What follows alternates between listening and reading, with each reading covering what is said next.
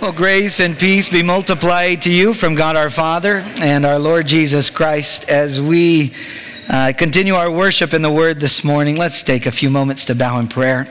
Um, Heavenly Father, we are grateful to be uh, in the presence of your people as you are with us in this place. We're grateful to worship in song, worship in giving, worship you in the Word. And Lord, as uh, we turn to your Word, we pray that you would Prepare our hearts and minds for the truths therein. Uh, we pray what we know not this morning. Please teach us. We have not give us. And who we are not in Christ, that you would make us. And we pray it all in Jesus' name. Amen. Uh, this past week, I spent a few days in Arizona. I was at a memorial service uh, for my grandmother, and in preparation for that memorial service, uh, I was tasked with calling different people to um, uh, invite them to the service. And one of the people that was on my list was a older Christian couple who was our neighbor growing up. And I got to call them up and we got to catch up a little bit. And in our conversation, I was asking about how they were doing. They were asking about how I was doing. And at one point, they began to ask about our church in Oregon. And you know, whenever folks ask about a church, they sometimes ask about the size of the church or the denominational affiliation, if there is any. But his question was very specific. He said, Are you part of a spirit filled church? And you know, I paused for a moment because uh, I thought to myself, well, what do you mean by a spirit filled church, first of all? And I didn't have a chance to get into the details, but I assumed he meant in accordance with Ephesians 5.18 that says, don't be drunk with wine. Don't don't lose control to, to drunkenness, but be filled with the Holy Spirit. In other words, submit to the power of the Holy Spirit. And I answered this way I said, I said, We're not a perfect church down in Oregon or up in Oregon. We're not a perfect church, but I'd hate to be a, a part of a church that wasn't spirit filled and submitted to the work of the Holy Spirit in our lives and in the ministries of our church. This morning, I'd like to turn that question around on you. If someone were to come to you and ask you in a biblical sense, if you're a spirit filled believer, you've submitted to the control of the Spirit and continue to submit to the control of the Spirit in your life, if you're a spirit filled believer, a part of a spirit filled church, how would you answer? What evidence would there be in your life that you're a spirit filled believer, a part of a spirit filled church? Would there be evidence this past week? Would there be evidence this past year? I know we're just in February. Would there be evidence simply this morning on your way to church to say that you and I are spirit filled believers? This morning I want to help you answer that question in Galatians chapter 5. We're going to be in verses 13 and reading to verse 25 together as we consider the evidences of the work of the Holy Spirit in our lives. The evidences, and we're going to take a look at three of them, that the Holy Spirit is working in our lives. As you make your way there in your Bibles, the letter of Galatians is all about the gospel, the good news of the gospel of grace. Paul declared it and defended it in the first four chapters. He declared that guilty sinners are justified by faith and not by the works of the law. And having declared the true gospel and defended the true gospel, in the current section we're in, in chapters 5 through 6, Paul now applies the gospel. If we have been redeemed from the curse of the law by the precious blood of Jesus Christ, Paul is answering the question how then shall we live? In light of the freedom that we have been provided in Christ, how then shall we live? In the first 12 verses where we were last time, Paul said, a life of liberty should not lead to legalism. Don't get entangled again by the yoke of bondage. We were delivered from the demands of the law and the penalty of the law. Well, as we are continuing to read this morning, he's going to also tell us that a life of liberty does not lead to license to sin. It doesn't lead to a licentious lifestyle because some people might ask the question, where if, well, if you're going to preach the true gospel of grace, that salvation is by grace alone, through faith alone, in Christ alone. And the moment you trust in Jesus as your Savior and Lord, all sins, past, present, and future, are forgiven. You know what you're doing, Paul? You're giving people a license to sin. You're giving them permission to sin because they know their sins are going to be forgiven anyways. And Paul says, no, no, no. A life of liberty doesn't lead to a license to sin or a licentious lifestyle, it leads to love, empowered and enabled by the work of the Holy Spirit in our heart and in our lives and in the ministries of our church. And we're going to take some time in our text to consider the three evidences that the Holy Spirit is working in and through our lives and in the ministries of our church. Would you stand in honor of the reading of the word? Galatians 5, beginning in verse 13 and following. For you, brethren, have been called to liberty. Only do not use liberty as an opportunity for the flesh, but through love serve one another. For all the law is fulfilled in one word, even in this you shall love your neighbor as yourself. But if you bite and devour one another, beware lest you be consumed by one another. I say then, walk in the Spirit and you shall not fulfill the lust of the flesh. For the flesh lusts against the spirit, and the spirit against the flesh, and these are contrary to one another, so that you do not do the things which you wish. But if you are led by the Spirit, you are not under the law. Now, the works of the flesh are evident, which are adultery, fornication, uncleanness, lewdness, idolatry, sorcery, hatred, contentions jealousies, outbursts of wrath, selfish ambitions, dissensions, heresies, envy, murders, drunkenness, revelries, and the like, of which I tell you beforehand, just as I also told you in time past, that those who practice such things will not inherit the kingdom of God. But the fruit of the Spirit is love, joy, peace, long suffering, kindness, goodness faithfulness, gentleness, self control. Against such there is no law. And those who are Christ have crucified the flesh with its passions and desires. If we live in the Spirit, let us also walk in the Spirit. Where the Lord, you all may be seated in the presence of God this morning. Uh, I want to ask this simple question What are the evidences of the Holy Spirit in our lives? The evidences of the Holy Spirit in the life of the believer who's part of a spirit filled church, and whether you not know you are a spirit filled believer. The first evidence in verses 13 to 15 is a life of liberty that leads to love a life of liberty that leads to love. That's the evidence that the Holy Spirit is active and moving in our hearts and in our lives. Paul begins and he reminds them of their identity in Christ. He says, For you, brethren, in verse 13, for you, brethren, have been called to liberty. He reminds them two things about themselves that they are brethren, they're brothers and sisters in Christ. And number two, that they've been called to a life of liberty. First, that they are brethren. You know, uh, this is so significant and important for us to remember that if you have been redeemed by the precious blood of Jesus Christ, you have joined the family of God. When Paul calls these believers brethren, we're reminded that we are brothers and sisters in Christ and we are part of God's family. Uh, we are brothers and sisters in Christ. And so, if you go back to like Galatians chapter 4, verse 5, Paul reminded them what it means to be brothers and sisters in Christ. It means that we have been redeemed. We have been redeemed from the curse of the law. We've been redeemed from the demands and the penalty of the law. We've been redeemed in the sense that we've been bought out of the slave market of sin. And when we call each other brothers and sisters in Christ because of the new life we have in Him, we're reminding each other, or you're reminding me, that we are among the redeemed of God. What a wonderful blessing that is to be reminded of. Not only are we among the redeemed of God, bought by the precious blood of Christ, but when we call each other brothers and sisters in Christ, we're reminded that we have received adoption as sons. Isn't that amazing to think about for a moment? We're born into this world with a sin nature. We don't serve our Father in heaven, God. We serve the desires of our flesh and our Father Satan. But God, through our faith in Christ, has adopted us, adopted you and I as sons. Not only that, when we call each other brothers and sisters in Christ, if you go to chapter 4, verse 6, again, it, we're reminded that as sons we receive the Spirit of the Son by which we are able to cry out, Abba, Father.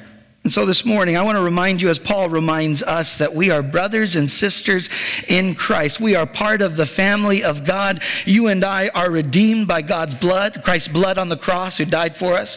We are recipients of the adoption as sons, and we have the assurance and the boldness to come before God and in the most intimate possible way cry out, Abba, Father. I mean, think about that for a moment. It would bring you to a place of worship. So Paul reminds them they are brothers and sisters in Christ, as we are brothers and sisters in Christ, part of the, family of God. Secondly, that in our text, they have, as we have been, called to liberty, called to freedom.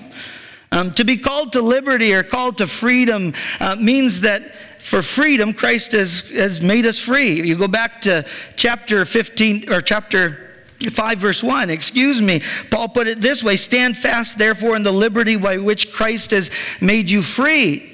Uh, other translations put it this way For freedom, Christ has made you free. So the reason Christ redeemed you is so that you would enjoy the freedoms that Christ has provided you. First, that you would, that a life of liberty, number one, as we talked about last week, would not lead to legalism. But secondly, that a life of liberty would not lead to licentious living would not lead to a license to sin, as you, people think that sometimes, well, if all my sins are forgiven, I can do whatever I want. No, if you are forgiven of Christ, you have been delivered from that. Paul continues in verse 13 and says, Only do not use liberty as an opportunity for the flesh.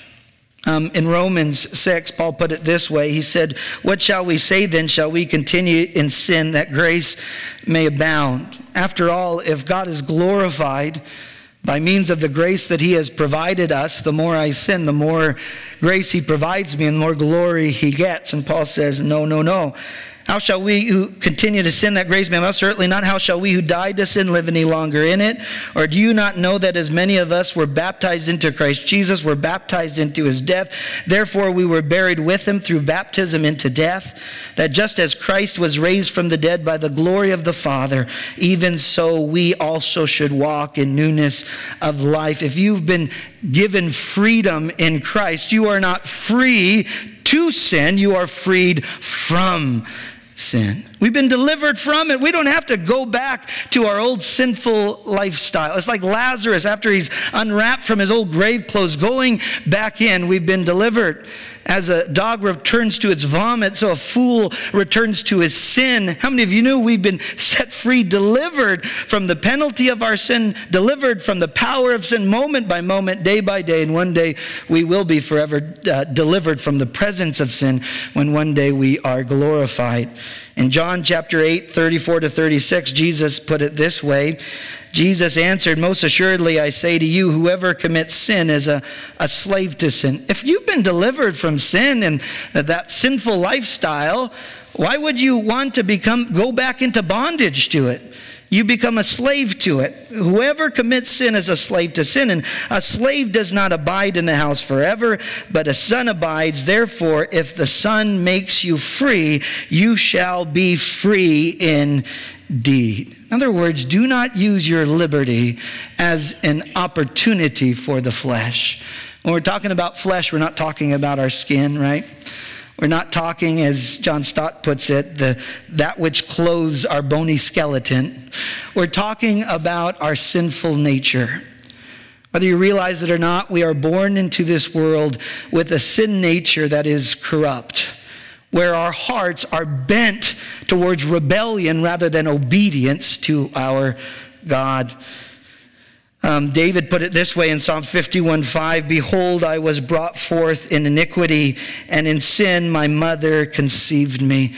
And you know what Paul is saying here? Do not give Do not use your liberty as an opportunity for the flesh. Do not abuse the liberty and the freedom Christ has provided you, but walk in the freedom that he has given you. Whom the Son sets free is free indeed. And so he says, do not use your liberty as an opportunity for the flesh, but use your liberty as an opportunity through love to serve one another. This morning, I have to ask you the question Is your life marked by selfishness or is your life marked by service? If you want to know whether or not you are a spirit filled believer, part of a spirit filled church, consider whether we are more selfish or we are more prone to service.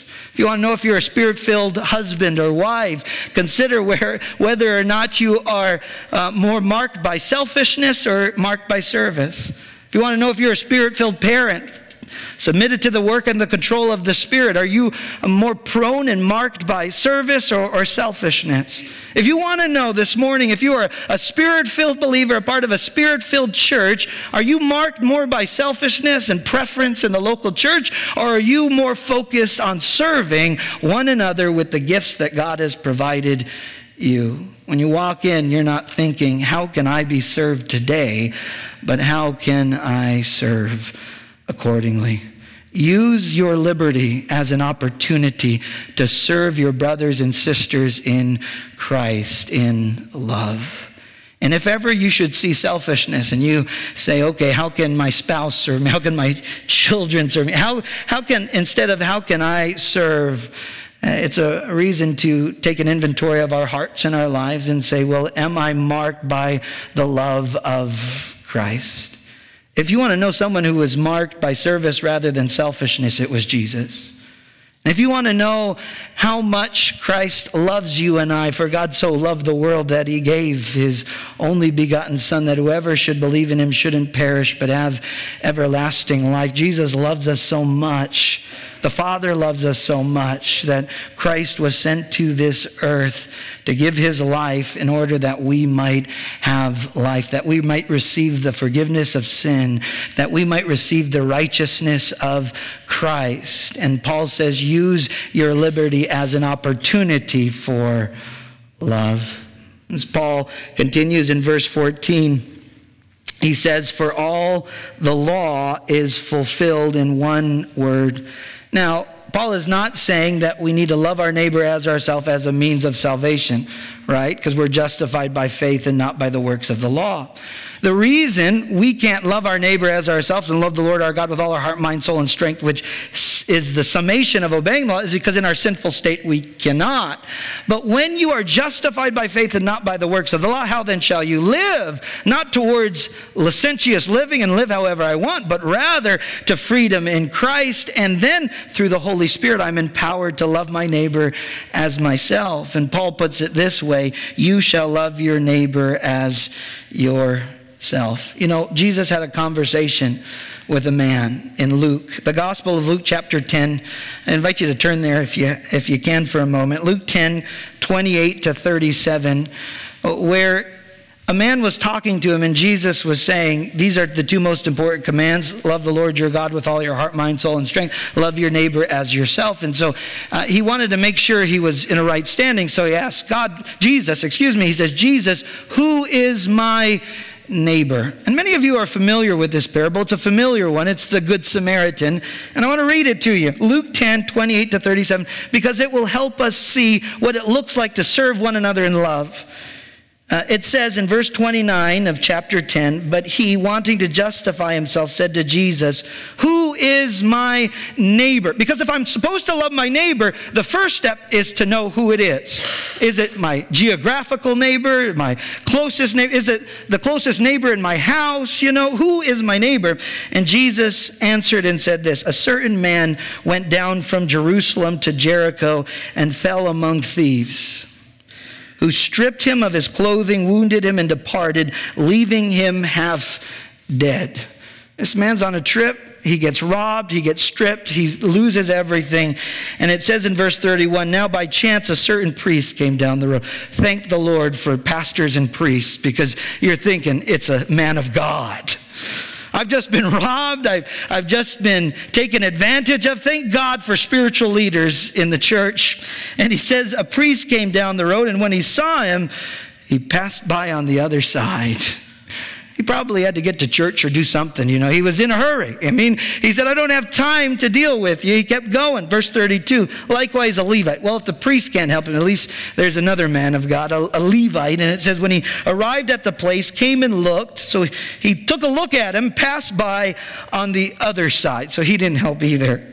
Verse 33 But a certain Samaritan, now, you have to understand this in their culture, the Samaritans were hated by the Jews. They were like half breeds. And so you, did, you, you hated the Samaritans so much, you avoided Samaria altogether, just went around it to avoid them.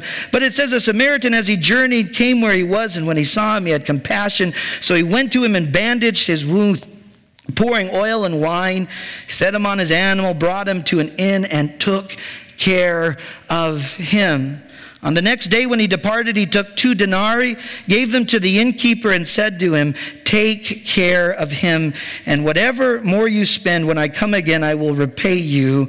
So, which of these three do you think was a neighbor to him who fell among the thieves? So, who is, who is my neighbor?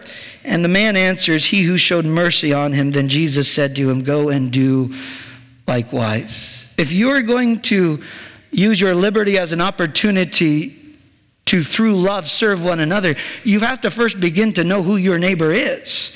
And Jesus answers, Your neighbor is anyone you have an opportunity to be neighborly to to whomever God has placed in your life, to whomever God has placed in your circle of influence that you have a unique contact with, that is your neighbor. And it's a reminder this morning that my neighbors are different from your neighbors.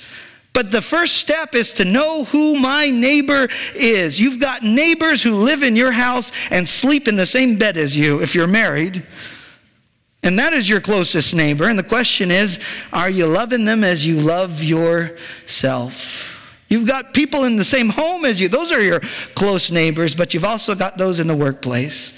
You've got those in your circles of influence. And if you haven't filled out a circle of influence card, 8 to 12 people that God has placed in your life, here's the first step. Write those names down, begin praying for them, investing in their lives, and then see what God begins to do in and through those relationships. Who has God put in your circle of influence to you, for you to love them as yourself? The assumption is we tend to love ourselves. When I'm hungry, I don't know about you, I go and I open up the, the pantry and I, and, I, and I go get some food and I eat it. So if somebody's hungry, one of your neighbors on your list, you, they're hungry and they have need, you feed them. If, if I'm tired, what I go do, if I have time, I go take a nap or I go to bed at night. If your neighbor on your list needs rest and they don't have a place to rest, you help provide it. If they're sick, if they need help, if they need prayer, you love your neighbor as yourself. And so the question this morning is how do you know you're a spirit filled believer, part of a spirit filled church? Well, are you loving your neighbor as yourself? So, verse 14, he says it summed up there. Verse 15, but if you bite and devour one another, if you're not serving one another through love, you know what the what you're doing? It says you are biting and devouring one another. Beware lest you be consumed by one another. In other words, where there is conflict in the church, where there's dissension, where there is gossip, where there is whispering, there is not the fruit of the Spirit, there are the works of the flesh. And what we're called to do is to abandon our self centered selfishness. And we are called to a life of service through love one for another. So, the question I have to ask us this morning are you a spirit filled believer submitted to the control of the Spirit in your life and a part of a spirit filled church. I know you're not perfect because I'm not perfect. I know that our church is not perfect. But the question is, how can we submit and surrender to the work of the Holy Spirit moment by moment, day, and day, day by day in our lives, and as we allow God to work in and through the ministries of our church? I'd like to ask you three questions as you consider that for yourselves. Number one, is your faith grounded in the truth of the gospel message of Jesus Christ? If you are going to be a spirit filled believer, a part of a spirit filled church, your faith must be grounded in the truth of the gospel. Isn't it interesting? Paul spends four chapters talking about the gospel, and he spends two chapters talking about how it applies to our lives. You know, I don't know if you were with us every single week as we've been working through those first four chapters, but there were weeks where I was thinking to myself, we're preaching the same thing every week. It's just the gospel, the gospel, the gospel said in different ways. And people came up to me and said, Man, we really are pushing the gospel right now. Yeah. Because whenever the Lord repeats himself in Scripture, we better pay close attention, right? And so he grounds us in the truth of the gospel. We are justified by faith and not by the works of the law. You don't work your way into heaven. You trust God for your salvation through faith alone in Christ alone. And when, if you want to be a spirit filled believer, and live out the Christian life as He's called us to, it begins with staying rooted and grounded in the truth of the gospel. And so that's the first question. Second question is there evidence that you love your neighbor as yourself? Is there evidence in your life when you think about your neighbors and who you have an opportunity to be neighborly to that there's evidence of that? First, um, just if I could give you just a few ways to love your neighbor. First, love your neighbor by getting to know their name. Do you know the names of the person, maybe if you just look at your left and your right right now, real quick. Do you know the names of those on your left and your right? And if you don't, by the end of the day, take some time to get to know their names. Can I give you another, another task? By the end of the day, turn to your neighbor on your left and your right, not right now, but maybe a little later. And after service, ask them, How can I pray for you this week?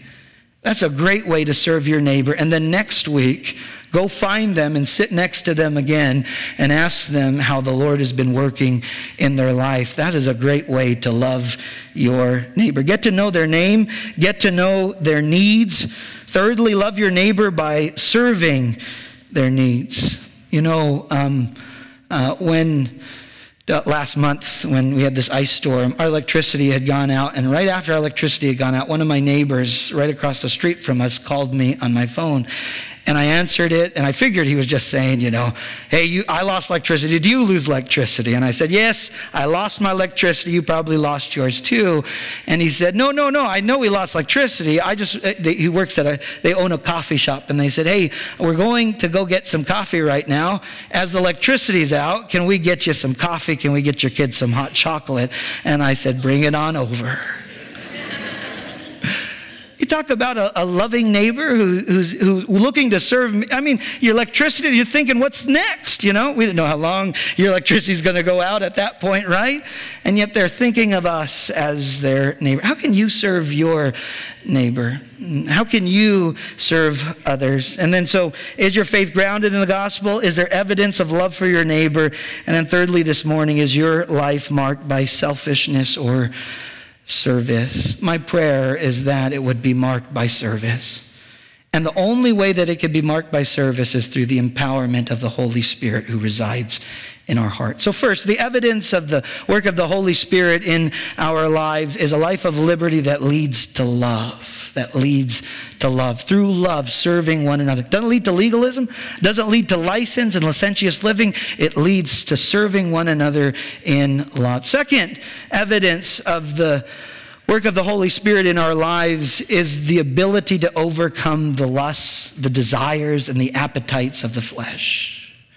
One of the evidences of the Holy Spirit in your life, whether you want to know if you're a spirit filled believer, part of a spirit filled church, is whether you are experiencing victory over those sinful desires in your heart and your fleshly desires. Paul continues on in verse um, 16 and says, I say then.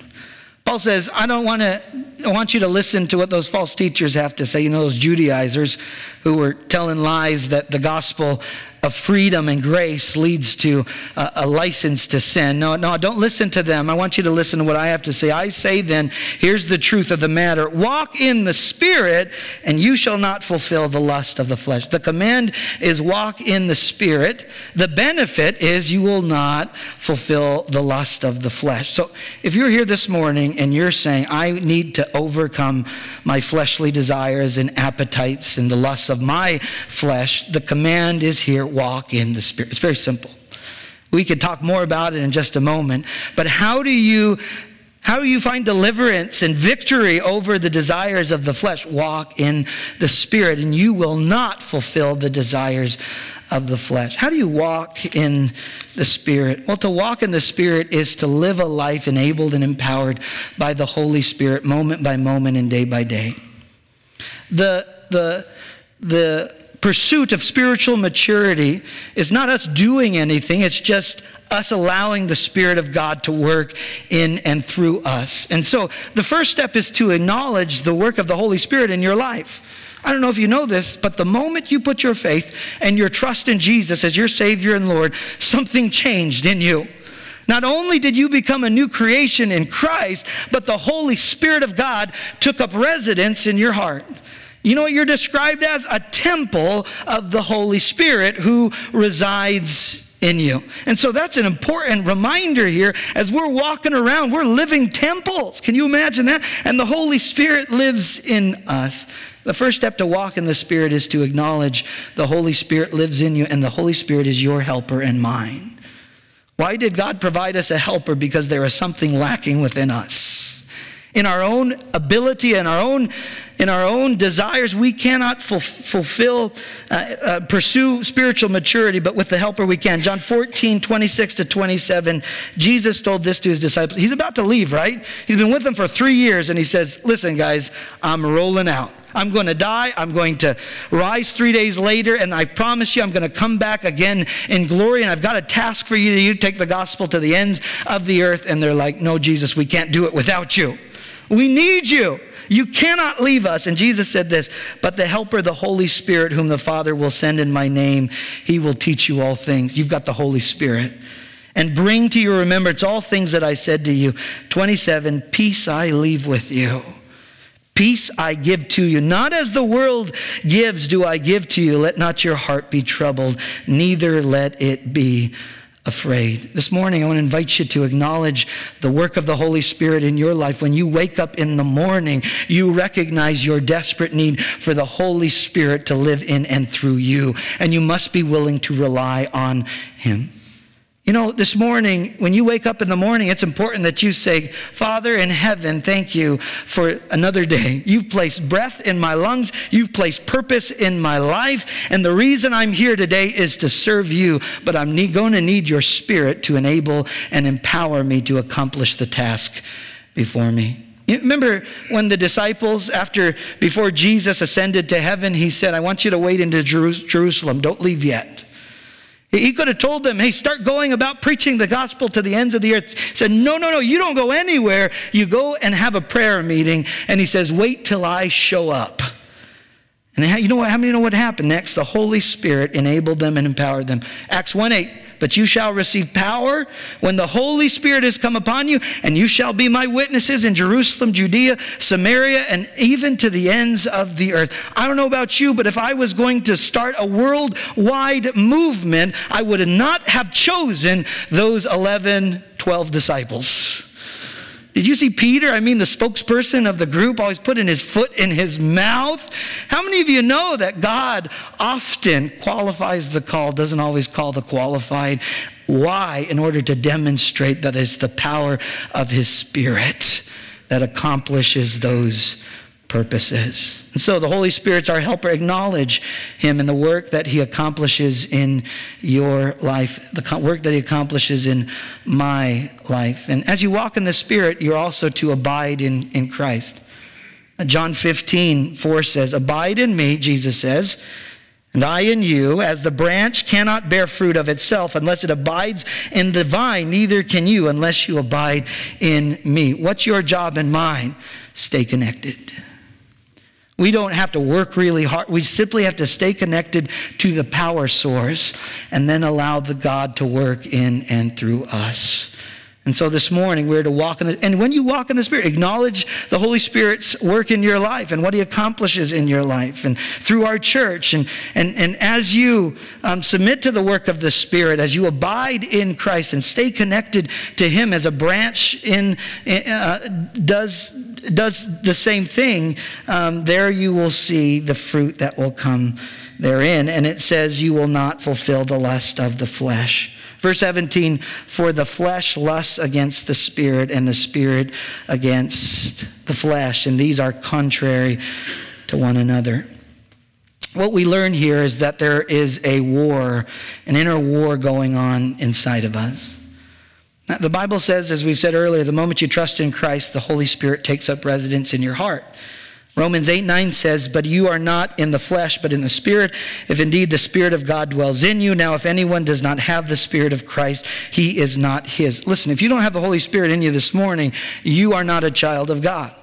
You have not received the adoption as sons. If you have the Spirit of God, you belong to Christ. If you don't, you don't belong to Him. And so this morning, I want you to know if you're a believer and you've trusted in Jesus, the Spirit of God has taken up residence in your heart and you are indwelt by the power of the Holy Spirit inside of you. But just because the Spirit is in you doesn't mean the flesh has been forever eradicated. When we trust in Jesus, um, the we are delivered from the penalty of sin. We're being delivered from the power of sin, but we're yet to be delivered from the presence of sin, which is why there's this ongoing battle within. Um, Romans 7 18 to 20, Paul put it this way For I know that in me, that is in my flesh, nothing good dwells. For to will is present with me, but how to perform what is good I do not find. For the good that I will to do I do not do, but the evil I will not to do that I practice. Now if I do what I will not to do, it is no longer I who do it, but sin that dwells in me. Does anyone identify with Paul this morning?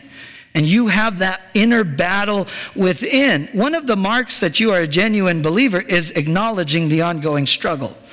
Now, just because you have an ongoing struggle does not mean that you can't have ongoing victory through the power of the Holy Spirit. When you put your faith and your trust in Jesus, you are, you are indwelt by the Holy Spirit, and now you realize there's a struggle. Before you put your faith in Jesus, you were thought you were free from religion and faith and all the rest. You talk to people sometimes. They say, I don't want to be in bondage or slavery to your religion. I say, I'm not a slave to any religion or ritual. I'm free in Jesus Christ as my Savior and Lord. But they think they're free, free to sin and licentious living and to do whatever they want. But what they don't realize is they are really slaves slave of, of their sinful desires, slaves of the appetite of their appetites. And when you've put your faith and trust in Jesus, you realize there's an in, ongoing struggle within, but God has provided you the Holy Spirit to overcome moment by moment and day by day. And the mark that you are submitting to the work and control of the Spirit in your life, moment by moment, day by day, is the victory that God provides through Him. And when you get the victory, you realize, oh, that wasn't me, that was God, and I'm going to give Him all glory glory, honor, and praise. So there's that ongoing battle within. And then it says in verse 18, but if you are led by the Spirit, you are not under the law. In our own sinful state, if we're under the law, we cannot please God, but through the power of the Spirit, we can. And then Paul in verse 19 begins to list the works of the flesh. Now, as he makes this list, it's longer than the list of the fruit of the Spirit. Uh, I want you to know the emphasis is not on the number. If you count them up, you say, okay, there's 15 vices here. The emphasis is on the nature. And so I want you to know when you read this list, it's not saying, okay, this, this, this, and this, but Paul is going to say in a moment, uh, those who practice such things. And so it's not an exhaustive list, it's, it's a representative list of, of sins that dominate the life of one who uh, walks in the desires of their flesh and their fleshly appetites. And so, uh, not that we need to break these down into categories, but if you were to break down that list of vices, um, the first category would be sexual sins. Paul begins by describing the sexual sins. Now, the works of the law are evidence, which are adultery, fornication, sex outside of marriage. Fornication is the term porneia there. It refers to any deviation from God's original design for marriage between one man and one woman in a lifelong relationship. And whenever sex is taken out of God's original design, that is what is called sin.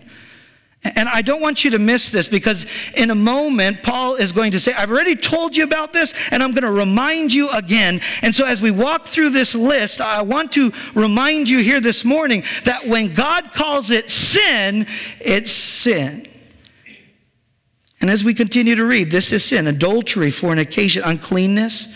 It refers to any impurity when it comes to sexual deviances, so it covers a wide range of things. Lewdness, we're talking about licentious living, lack of restraint, where you fully give yourself over to the desires and the appetite of your heart. And so he begins with uh, sexual sins. Uh, the second part, he goes into religious sins. He says idolatry and sorcery. Um, idolatry is having a counterfeit God.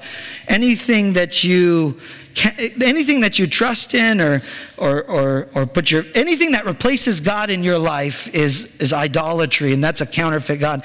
And then he talks about sorcery. It could be translated witchcraft. It's not just a, a counterfeit God, but counterfeit power. In these pagan religions, what they would do is they would get on some kind of drugs and seek out some counterfeit power in the occult or something like that. So it's any, any counterfeit power that you're seeking. And I could go into a, list of things. I mean, we're talking about um, um, anything from horoscopes and trusting what the stars have to tell you versus what God has to tell you to getting on drugs and saying, okay, I'm trying to seek the powers of, of this other world. And so we're talking talking about idolatry, sorcery. Um, so those are religious sins. Then relational sins, hatred, um, contentions. So hatred ultimately leads to conflict, jealousies, outbursts of wrath, uncontrolled anger selfish ambitions, as we said earlier. Uh, we are to be marked by service, not selfishness. The work of the flesh is that of selfish ambition. I'm thinking, how can I serve myself rather than serve others? Dissensions, heresies, just being departing from the truth, um, envy, and th- we could go to verse 21 and say there, maybe these are personal sins envy, murders, drunkenness, revelries, just excess in, in, in, in drinking and the like. And so Paul says, and the like. And so this is not a exhaustive list, it's a representative list. And he says, of which I told you beforehand, I told you their sins in the past, I tell you it again. And he says, just as I told you in the time past, that those who practice such things will not inherit the kingdom of God. That term practice there doesn't mean to slip up every now and again. You know, you're walking down the road, you slip up and you repent and you say, No, I'm done with it. When we're talking about those who practice such things, we're talking about those who are dominated by these sinful lifestyles who have given themselves over to the desires and the appetites of their hearts. And Paul says, those who live such a lifestyle, who have given themselves over to this sin, there is no evidence that they are on the path to heaven. That is evidence that they are on the highway to hell. This morning you may say, wait, wait a second, I've, I've, uh, I've got some sins that I struggle with. I've got some habitual sins in my life. Now, you may be a true believer. God knows your heart this morning. But if the Spirit of God really indwells you, the Spirit of God will then produce the fruit of the Spirit. And if you if you say, "Well, am I truly a Christian? Am I truly a believer?" Can you lose your salvation? No. The question is if, if, if, you're, if you've given yourself over to these sins, the question is, were you genuine to begin with? But if you this morning you're saying, Am I a true believer? Because we're not here to, to, put, to question your salvation. God knows your heart. But ultimately, if you need to wonder, Am I truly saved? Go back to the gospel we talked about in the first four chapters. You are justified by faith and not by the works of the law. And if your sins have been forgiven, past, present, and future, the fruit of that is not a life that leads to legalism or licentious living. It's a life that leads to service through love and will produce the fruit of the Spirit that we're going to talk about in a moment. And so, is there the fruit there? Is there the evidence there of a spirit filled life? And so Paul gives that list in these verses. And so let me ask you this are, Is there evidence that you are a spirit filled believer, a part of a spirit filled church? If I could ask you these questions, the first one is this as I asked earlier, are you grounded in the gospel of God's amazing grace? This morning, I want you to know if you take a look at that list or sins like that list and you say, I'm guilty, I have good news for you this morning. That if you will deal with your sin at the cross, Jesus came from heaven to earth. He died. He rose three days later. He promises to come back again in glory, and he offers forgiveness and salvation for anyone who will believe in him, trust in him, and deal with their sins at the cross and walk in genuine repentance. And so, if you need God's amazing grace this morning, begin by trusting in Jesus as your Savior and Lord and stay grounded and rooted in the truth of the gospel. So, are you grounded and rooted in the gospel of grace? Secondly, are you walking in the Spirit by abiding in Christ? Walk in the Spirit, and you will not fulfill the lust of the flesh. And then, thirdly, this morning, are you grieved like the Holy Spirit by any sinful lifestyles in your life? If you take a look at that list, are there any habitual sins in your life, this morning I want to ask you, are you grieved? Because one of the evidences that you are truly saved is there is a Spirit of God that dwells in you, that when you participate in sin, the Spirit of God is grieved. Ephesians 4:30 to 32 says, "And do not grieve the Holy Spirit of God, in whom you were sealed for the day of redemption." In other words, you got the assurance of your salvation. The Spirit of God dwells in you. Let all bitterness, wrath, anger, clamor, and evil speaking be put away from you with all malice, and be kind to one another, tender-hearted, forgiving one another, even as God in Christ forgave you. So it's not a passive walking in the Spirit; it's an active walking in the Spirit as Christ enables you through His Spirit Spirit to accomplish his purposes. But let me ask you this seriously, face, face to face. Are you grieved by the sin in your life? Are you grieved by the habitual sin in your life? Um, to be grieved, the, when the Holy Spirit's grieved the same way that we're grieved when we lose a loved one. When you lose a loved one, your heart breaks, right? As Christians, if they're believers, we weep, but not without hope. But our heart breaks that we cannot be with that person. Listen, when you are in active sin in your life, the Holy Spirit's heart breaks. It's grieved. How many of you know, are you grieved by the sin in your life? The next step would be in James 4 7 to 10.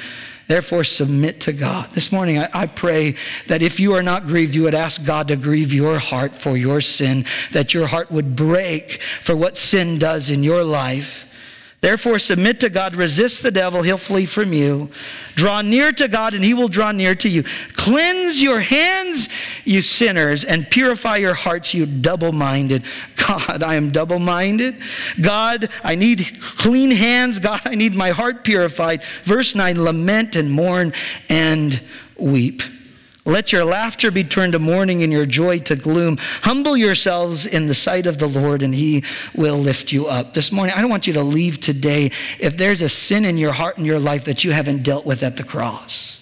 If there's a habitual sin in your life that has now become a lifestyle, my prayer is that you would abandon those sins. At the moment, we're going to say crucify those sins, deal with them at the cross, and find victory in Jesus Christ, your Savior and your Lord. Do you really believe that the same power that raised Christ from the dead is the same power available to you and I to overcome those vices and those sinful tendencies in our lives.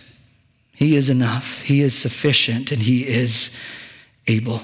So, the first evidence is a life of liberty that leads to love. Second evidence is the power to overcome the lust of the flesh. The third evidence that you're a spirit filled believer, a part of a spirit filled church, is the fruit of the Spirit in your life and in mine. Paul continues in verse 22 and says this, but but I want you to know that the spirit and the flesh are at war with each other. And what we are to bear as believers is fruit in our lives. And so it says, but the fruit of the Spirit. What does the Spirit produce versus what the flesh produces? It's love, joy, and peace. First, love. When we're talking about love, we're talking about Christ's love. You want to know what love looks like? Look at Jesus who came, died, rose, died for our sins sacrificially, became our substitute. That's agape love. That's sacrificial love. That is selfless love. And that's a love you cannot produce in your own power and your own ability. I remember on my wedding day, we made vows. And I still remember making vows to my wife. And in my vows, writing, I cannot do this in my own power. This is an impossible task to love her sacrificially, selflessly, unconditionally, because God knows my heart is incredibly selfish. It's prone not to service, but to selfishness. And moment by moment, day by day, Lord willing, I'm looking a little bit more like Jesus every day. And the fruit that will show forth, whether I'm a spirit filled husband or not, is whether or not there is love. And I can tell you, oh, yeah, I'm a spirit filled husband but you might want to check with my wife first. And so, love, joy. Joy is not dependent on happenings, it's dependent on the presence of God in your life. It's not like emotions that are up and down with the circumstances of life. God gives you a joy that is not dependent on what's going on in your life. So, love, joy, peace. Now, I also want you to know this this morning that the, the text says fruit of the Spirit, doesn't say fruits of the Spirit. And so it talks about the fruit of the Spirit as a cluster, like a cluster of grapes. And so if really the Spirit of God is in our life, it's not that we'll have love and then we don't have self control. I mean, no, if you say, Oh, I'm a loving person, but I lack self control, well, you're not really bearing the fruit of the Spirit then. When we're talking about the fruit of the Spirit, we're talking about a whole cluster of grapes being produced in our lives. You can't have love without self control. You can have peace without these other things as well. It says love, joy, peace. It's peace of God that transcends all understanding. It's not just peace with God, it's the peace of God. Then we go into long suffering or patience. Sometimes you're waiting on God to move, to work in your life, ask, waiting for Him to accomplish His purposes in your life, and He grows us in our patience, in our, excuse me, long suffering, kindness. Um, it's how we, uh, through the power of the Holy Spirit, treat one another. Um, goodness, we're speaking of moral excellence in regards to um, reflecting the character of God, faithfulness in our, in our love for God and our commitment to Him. Gentleness is often referred to as power under control. And then, of course, self control. This morning, if you would say, I lack self control, I'm not as loving as I should be sacrificially, and I don't put the needs of others before our own, my own. What you need to do is walk in the Spirit, and you will not fulfill the lust of the flesh. Ask God to produce and ripen this fruit in your life. Against such there is no law. Verse 24 And those who are Christ's have crucified the flesh with its passions and desires. It's a reminder of our identity in Christ. Paul said earlier in Galatians 2:20, I've been crucified with Christ. It's no longer I who live, but Christ who lives in me. So I don't do it in my own flesh, in my own ability. I rely on the power of the Spirit who works in and through me. And as I fight the battle within, I'm reminded of this truth. I've been crucified with Christ. Verse 25 If we live in the Spirit, if we walk in the Spirit, let us also walk in the Spirit. Um, let us not, uh, or and then the text ends there and we go into verse 26. But, but this morning, the encouragement is Am I a spirit filled believer, part of a spirit filled church? Well, is, are you bearing fruit in your life? Do you see the fruit of the Spirit in your life?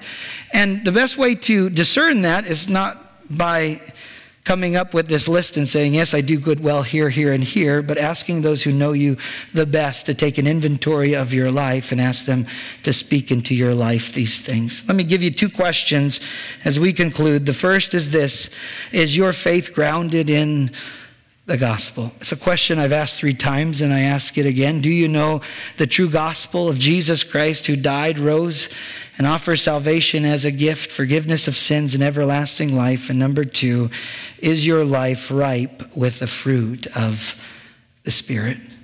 You know, my prayer as a husband is that I would be a spirit filled husband, as a father, a spirit filled father. My prayer as a pastor, I would be a spirit filled pastor. My prayer is that in my relationship to my neighbors and my friends, I would be a spirit filled neighbor and friend to those around me. That as I get to share my faith with the lost, that I would be spirit filled, submitted to the power of the Holy Spirit who works in and through me, and open the hearts of those who don't know Him. Let me ask you this question What would happen if we were spirit filled believers, submitted to the work of the control of the Holy Spirit in our lives? What would happen to our church if we were a spirit filled church. Jesus told us that we would take the gospel to Jerusalem, Judea, Samaria, and even to the ends of the earth. Can we pray for that this morning? Heavenly Father, uh, none of us are perfect, which means, Lord, we're not part of a perfect church. But our desire, knowing that we've been justified by faith and not by the works of the law, is that we would be submitted to the work of the Holy Spirit in our hearts and our lives, and submitted to the work of the Holy Spirit through the ministries of our church. Father, our longing and our desire as those in this room, for husbands and wives, for fathers and mothers, for members of this church to be spirit filled to submit to the work of the Holy Spirit in their lives, to walk in the Spirit so that we will not fulfill the lust of the flesh. Father, I pray for anyone here this morning who has a particular sin in their life that they've struggled to overcome. A, a, particular habitual sin that's on their heart and mind right now. I pray, Father, that we can just deal with our sins right here, right now at the cross. Receive your forgiveness.